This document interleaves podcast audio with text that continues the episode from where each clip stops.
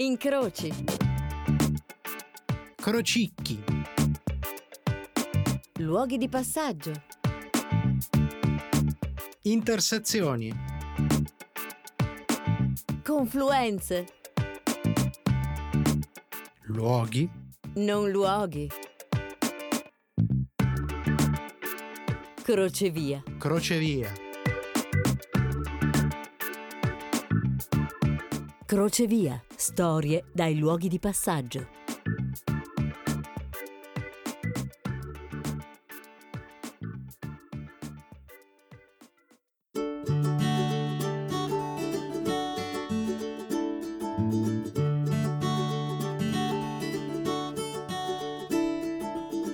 C'è una ragazzina che cammina in lacrime, la testa china.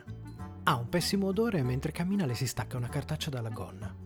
I compagni di classe l'hanno appena buttata nel bidone nell'immondizia. È piccola, grassottella e ha i voti migliori della classe. Tre cose che già da sole la renderebbero fastidiosa per quello stesso tipo di ragazzetti che poco fa hanno chiuso nell'armadietto quell'altra bimba che chiamano grasso di balena. Sono gli stessi che fanno gesti da orango a quel ragazzino laggiù, quello dalle braccia lunghe e dalle orecchie a sventola, o che trattano da ritardato quel bambino che non sembra capace di leggere come tutti gli altri. O ancora sono gli stessi che insultano quell'altro là, quello che ha i capelli strani e a cui piace un po' troppo ballare. Come si permettono sti tizi e ste tizie di essere così diversi? Come si permettono di mettere in discussione quello che consideriamo la normalità? Come si permettono di mettere così in piazza davanti a tutti il fatto che si possa fare le cose in un altro modo? Che a dirla tutta, quei ragazzini che inventano o appioppano nomi con crudele creatività, che appioppano calci, pugni o che si inventano gli scherzi più umilianti e cattivi, non fanno altro che esprimere e mettere in pratica cose che gli adulti stessi non fanno che sottolineare. Ci sono insegnanti, a volte persino genitori, che magari con modi e toni diversi hanno detto la loro a molti di questi bambini e ragazzini. Ci sono quegli insegnanti là che se la sono presa tanto, quasi fino all'angheria con quel ragazzetto che non solo ha il problema di venire da una famiglia con problemi economici, ma si permette persino di mettere in discussione i loro metodi e la loro rigidità. Quel ragazzino si chiama Albert di cognome fa Einstein e la sua complicata vita scolastica e i suoi rapporti con gli insegnanti sono in fondo dietro alla nascita di quella famosa bufala sul fatto che lui da bambino andasse male in matematica. Justin Timberlake è il ragazzino dai capelli strani e che amava troppo ballare. Quello che aveva difficoltà a leggere per quella cosa che oggi chiamiamo dislessia, oggi parla correttamente cinque lingue, canta e si fa chiamare Mika. Le braccia lunghe dell'orango sono quelle di Michael Phelps, uno dei più grandi nuotatori della storia, almeno quanto dicono le sue 23 medaglie olimpiche. Le due ragazzine in carne, invece, oggi si chiamano Kate Winslet, a cui persino le insegnanti di recitazione all'epoca le dicevano cose tipo tanto al massimo ti daranno parti secondarie da ragazza grassa, e quella invece che veniva gettata nella spazzatura oggi è Lady Gaga. Questi sono giusto qualche esempio di quelli che hanno avuto o trovato la forza o il sostegno che gli ha permesso di prendersi una bella rivalsa. Capita spesso, ma certo non va sempre così. Benvenuti all'ultima puntata di questa stagione di Crocevia, per scoprire storie e persone dagli incontri e dagli incroci più disparati. Luoghi di passaggio, reali o metaforici che siano, comuni o magari inaspettati, come quelli che si possono conoscere solo inciampandoci contro. Io sono Paolo Ferrara e come al solito sarò il vostro ospite, portandovi nelle storie che ho raccolto e ascoltato per voi. Come sempre, pochi nomi o nomi cambiati se necessario per questioni di privacy. Quello di oggi sarà un viaggio in un mondo dove il concetto di incomprensione dà il peggio di sé.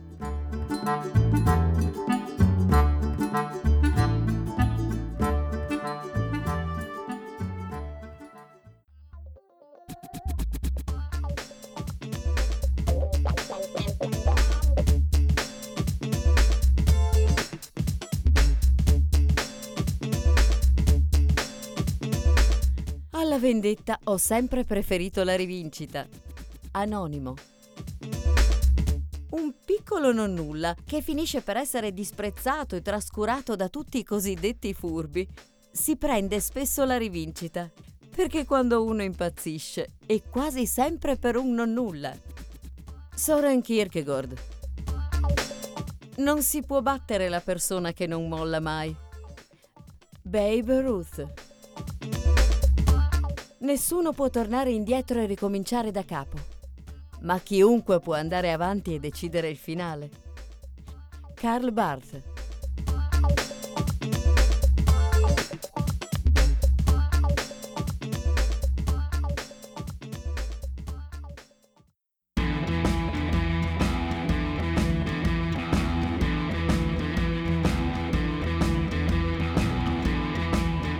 sono dei confini labili, decisamente troppo labili, come quelli su cui convivono scherzo, gioco, violenza, ferita, sfottò. Tutti quanti viviamo per esperienza diretta la relatività del tempo. Pensate quanto può sembrarvi lungo un minuto e mezzo al semaforo quando avete fretta o quanto vi sembri breve un'ora mentre fate un esame in cui non vi sentite sicuri. Anche il peso delle parole è qualcosa di molto relativo, ma di quello sembra più difficile rendersene conto. Certo, il tempo succede, ci passa sotto il naso e noi non possiamo farci niente. Le parole invece dipendono da noi. E allora è lì che ci viene la tentazione di stabilire che chi sceglie, chi decide che peso abbia una parola è chi la pronuncia. Ma io intendevo, lo sappiamo perfettamente tutti quanti, che ci piaccia o meno. È chi le parole le riceve quello che può dire quanto pesa per lei o per lui quella singola parola. Noi scarichiamo e basta, chi riceve è chi deve sopportare. Stabilire invece che sia chi parla a decidere se una parola è pesante o no ci permette di guadagnarci una soluzione preventiva o magari a volte anche retroattiva. Eh, ma io intendevo altro, avevo altre intenzioni, sei tu che l'hai presa male. Decidere che il peso della parola lo stabilisca chi pronuncia e non chi riceve ci libera da una fatica, quella di scegliere di pensare soprattutto in certe circostanze, prima di pronunciarle quelle parole. Ci sono però situazioni dove i confini si superano in maniera indiscutibile, come il primo caso in cui un tribunale italiano si è pronunciato per un atto di bullismo. La condanna arriva nel 2007, a 12 anni dai fatti. Il bullo è stato condannato anche se poi alla fine non ha scontato nulla. La vittima Francesco Scerpo, di 14 anni, morto in quei fatti di 12 anni prima. Preso di mira più volte, quel giorno si era trovato davanti all'ennesima angheria. Il bullo non lo voleva far scendere dal treno alla sua fermata. Quando finalmente lo scherzo sembra finito e Francesco scende, ecco il grande classico. Il ragazzo che gli impediva di scendere alza la mano per farsi dare un 5, un gesto di distensione, di pace. Dai, si scherza, ma in fondo siamo amici. E come molto spesso capita alle vittime, Francesco ci casca, gli dà il 5, ma a quel punto il bullo gli prende la mano e gliela trattiene. E il treno intanto riparte. La mano di Francesco viene lasciata una volta che il treno ha ormai preso velocità. Certo, i confini sono labili, ma per favore non invochiamo l'ingenuità, perché c'è una cosa che è sempre chiara, netta e precisa, e come le parole è una questione di pesi. I bulli, le vittime se le scelgono con precisione. Che sia una questione di età, di forza fisica, di numero, di popolarità, c'è sempre un netto ed evidente sbilanciamento e una superiorità del bullo nei confronti della vittima. Magari il bullo non ha un'idea precisa dell'entità dei danni o del male che sta facendo, e questo anche perché ha un palese handicap per fare quello che fa. È privo di qualsiasi empatia nei confronti della sua vittima. Ma il fatto di bersagliare, punire, fare del male sono oggettivi e fatti con cognizione. Perché parliamoci chiaro, se davvero si scherza, l'obiettivo è che alla fine si rida in due, da entrambi i lati della barricata. Si ride insieme, non sulle spalle dell'altro.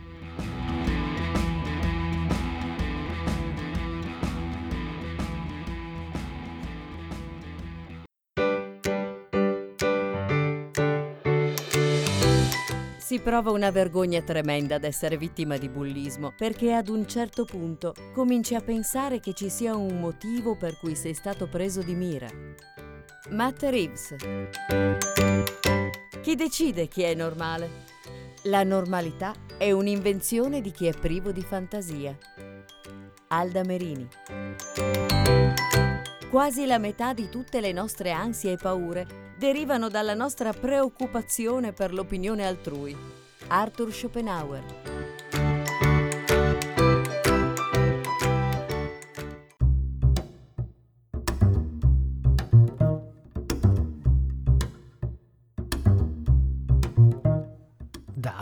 Smart working, chat. Mai come oggi in un periodo di lockdown e pandemia il concetto di connessione globale del web ci ha affiancato e ha portato parecchie attività umane al 2.0. Ci ha permesso di fare un sacco di cose fantastiche, di portare avanti cose in modi in cui altrimenti non avremmo potuto, o ci ha permesso di farle in una nuova versione, con più opportunità. Anche la distrazione e il cazzeggio, grazie a internet e ben prima della pandemia, ha trovato il suo level up e magari ben oltre un semplice 2.0. Anche il bullismo però ha trovato una sua notevole evoluzione. Quello che oggi definiamo cyberbullismo è quella magica condizione per cui quella situazione che rende contesti come scuola, dopo scuola, palestra e simili veri e propri incubi per le vittime, non ha più bisogno di uno spazio fisico o di incontri che si possono provare ad evitare, per esempio, nonostante i voti eccellenti di cui parlavamo prima, Lady Gaga a un certo punto non voleva più andare a scuola. Oggi con il cyberbullismo l'incubo può seguirti ovunque, in qualsiasi momento, H24. La possibilità dell'anonimato e comunque la mancanza di un reale contatto poi sono la ciliegina sulla torta. Dietro nickname e le maschere di avatar ed emoji, crudeltà, rabbia e cattiveria spezzano parecchie catene che almeno le convenzioni sociali a volte riescono ancora a mantenere vive la mancanza di un contatto visivo, di un riscontro, poi finisce per togliere gli ultimi freni anche a quel minimo di empatia che magari da qualche parte, anche se pur rara, qualcuno potrebbe ancora provare davanti ad una persona sofferente in carne e ossa davanti a lui. E invece ecco che sfuma completamente umiliazione, persecuzione, isolamento. Ci sono quelli che magari trovano il supporto della famiglia o di qualcuno o che hanno di loro abbastanza forza. Soffrono, si fanno cicatrici, soprattutto dentro, che si, portano magari tutta la vita, ma vanno avanti. Poi ci sono quelli che un supporto non lo trovano che magari in famiglia non hanno il giusto appoggio o non trovano quella comprensione, non se la sentono di aprirsi, di raccontare, non funziona bene con gli amici, non, magari non ne hanno molti, si sentono ancora più soli, isolati. Il bullismo vive anche della ripetitività. Non è un singolo evento, non è un singolo incidente, è l'accanimento, è il dopo, un dopo che non finisce mai, che è ancora un giorno, ancora una volta, ancora un post.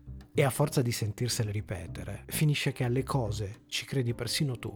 L'autostima, che magari già di suo non è il massimo, che poi è proprio una delle ragioni per cui il bullo probabilmente ha captato questa carenza e eh, l'ha usata per scegliere o scegliere la sua vittima, beh a questo punto si disintegra. E c'è chi non riesce più a trovare la forza, c'è chi si fa del male, chi ne resta soverchiato, chi si arrende e alla fine prende il volo, giù da una finestra come Carolina, come Nadia, da un ponte come Michele o con una corda come Andrea.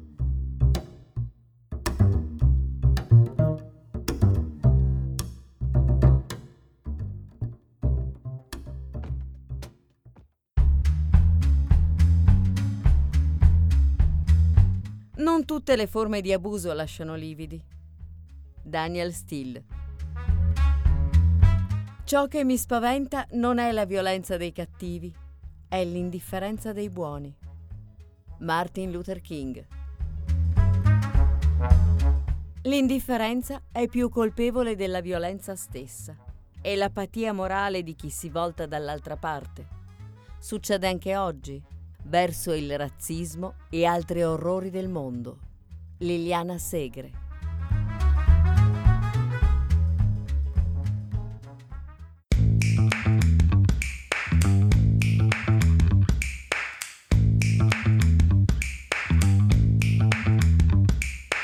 Chi si fa i cazzi suoi campa cent'anni. Quante volte avete sentito, vi è stata detto, avete visto questa frase scritta da qualche parte? Quanto è profondamente, radicalmente, intrinsecamente parte della nostra cultura.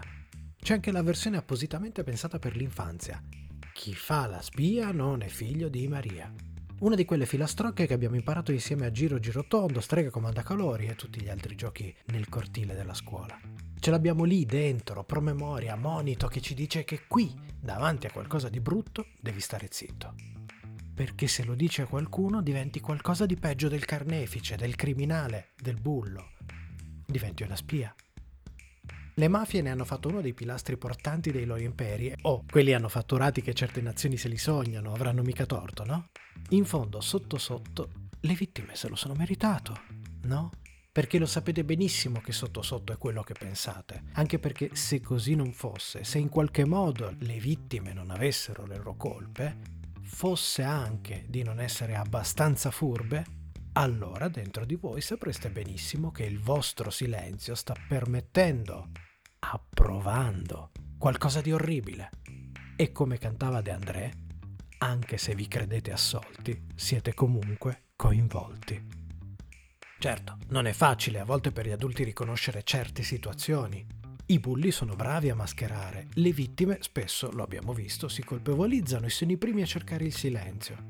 O magari, semplicemente, a volte sanno che parlare potrebbe significare peggiorare le cose.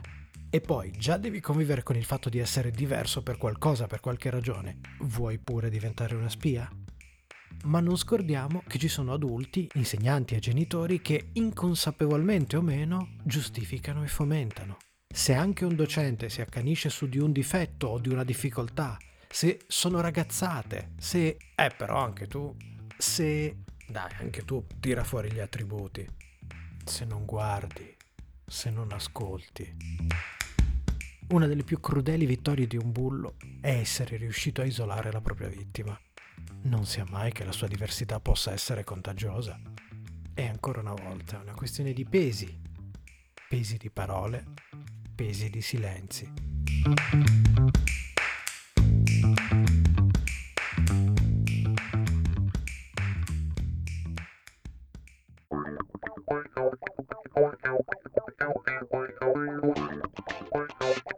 I bulli sono molto abili a manipolare la situazione e a far credere che l'episodio sia stato solo un gioco. Il bullismo però non è un gioco, bensì un comportamento capace di lasciare profonde ferite in chi lo subisce.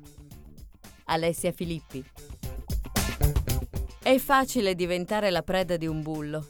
Bastano un paio di occhiali, oppure l'apparecchio ai denti, qualche chilo in più, o dichiararsi gay o lesbica.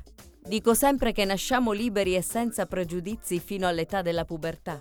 Poi, per il resto della nostra vita, cerchiamo di curare le ferite che ci siamo procurati in quel periodo.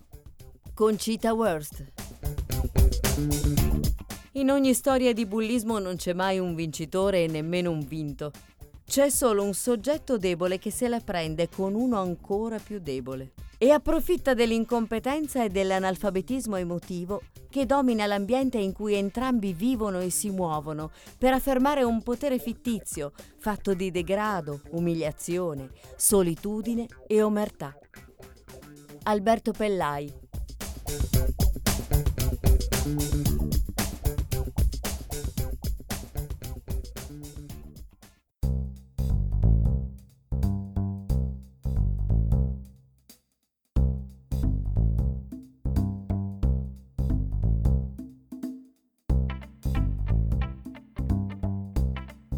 Quello che succede con il bullismo è l'incontro tra persone che evidentemente non si comprendono. Parlano due lingue diverse. Il problema però è che una delle due parti di capire nemmeno si preoccupa, anzi rifiuta la lingua dell'altro. Forse in fondo lo spaventa anche il fatto che capirla potrebbe costringerlo o costringerla a mettersi in discussione. Il bullismo sembra un po' l'esempio di un esperimento. Prendiamo degli elementi, li mescoliamo insieme e vediamo che succede. Ecco, il bullismo è quello che succede quando sfiliamo la componente dell'empatia in un incontro tra esseri umani. Gli effetti poi di questo esperimento spesso fanno danni, feriti. A rendere l'esperimento una situazione ancora più rischiosa poi è l'innesto di un catalizzatore che la rende una reazione ancora più instabile. L'omertà, il silenzio di chi crede che basti non essere aguzzino per stare dalla parte del giusto e non avere alcun ruolo in un problema. Io sono Paolo Ferrara e questo è Crocevia, alla sua ultima puntata per questa stagione radiofonica. Come sempre, prima dei saluti c'è il momento dei grazie, allora ringrazio Alessandra Prandi, la voce della sigla e delle nostre citazioni, ringrazio come sempre Radio Home, che è il nostro compagno di viaggio, e della squadra di Radio Home, in particolare ringrazio Irene Di Pietra, Clara Calavita ed Edoardo Pivi per il prezioso supporto tecnico, e poi i miei compagni di viaggio di Sono Cose Serie, la nostra trasmissione di serialità a 360 gradi, Michelangelo Alesso, che ha anche creato il logo di Crocevia, Matteo il Simone Maledetto e Fabrizio Cucci, gli altri due tecnici della nostra radio. Vi ricordo che il sito www.sonocoseserie.it, oltre alle nostre follie su serie tv, fumetti e i podcast della trasmissione Sono Cose Serie, ospita anche i podcast di Crocevia. Vi ricordo inoltre www.doppiattori.it 2P e 2T, il sito dove potrete accedere al nostro progetto, un web documentario seriale dedicato al mondo del doppiaggio. Tutte e sei le puntate sono disponibili da vedere, tutte insieme, in binge watching oppure una alla volta anche su YouTube. E ancora ringrazio Irene Bommaci e Matteo Galasso che ci hanno regalato alcune delle immagini che popolano i social di Crocevia. Vi ricordo c'è una pagina di Instagram e una pagina di Facebook. Potete mettere mi piace, insieme a queste potete mettere mi piace anche a quelle di Radio Home di Sono Cose Serie per seguire e scoprire tutte le novità. Per questa puntata ringrazio la professoressa Giovanna Pini del Centro Nazionale contro il Bullismo. Sul sito www.bullystop.com potete trovare tutte le informazioni e le attività del centro che, gestito da volontari, tra le diverse cose si occupa di offrire gratuitamente assistenza psicologica, pedagogica e legale, ma anche di lavorare proprio sul concetto di empatia, portando dibattiti in tutte le scuole italiane, portando le testimonianze di ex vittime ma anche di ex bulli, realizzando spettacoli teatrali con i ragazzi con lo scopo di sensibilizzare sul tema con un progetto di teatro d'animazione pedagogico, oltre oltre a diverse altre cose.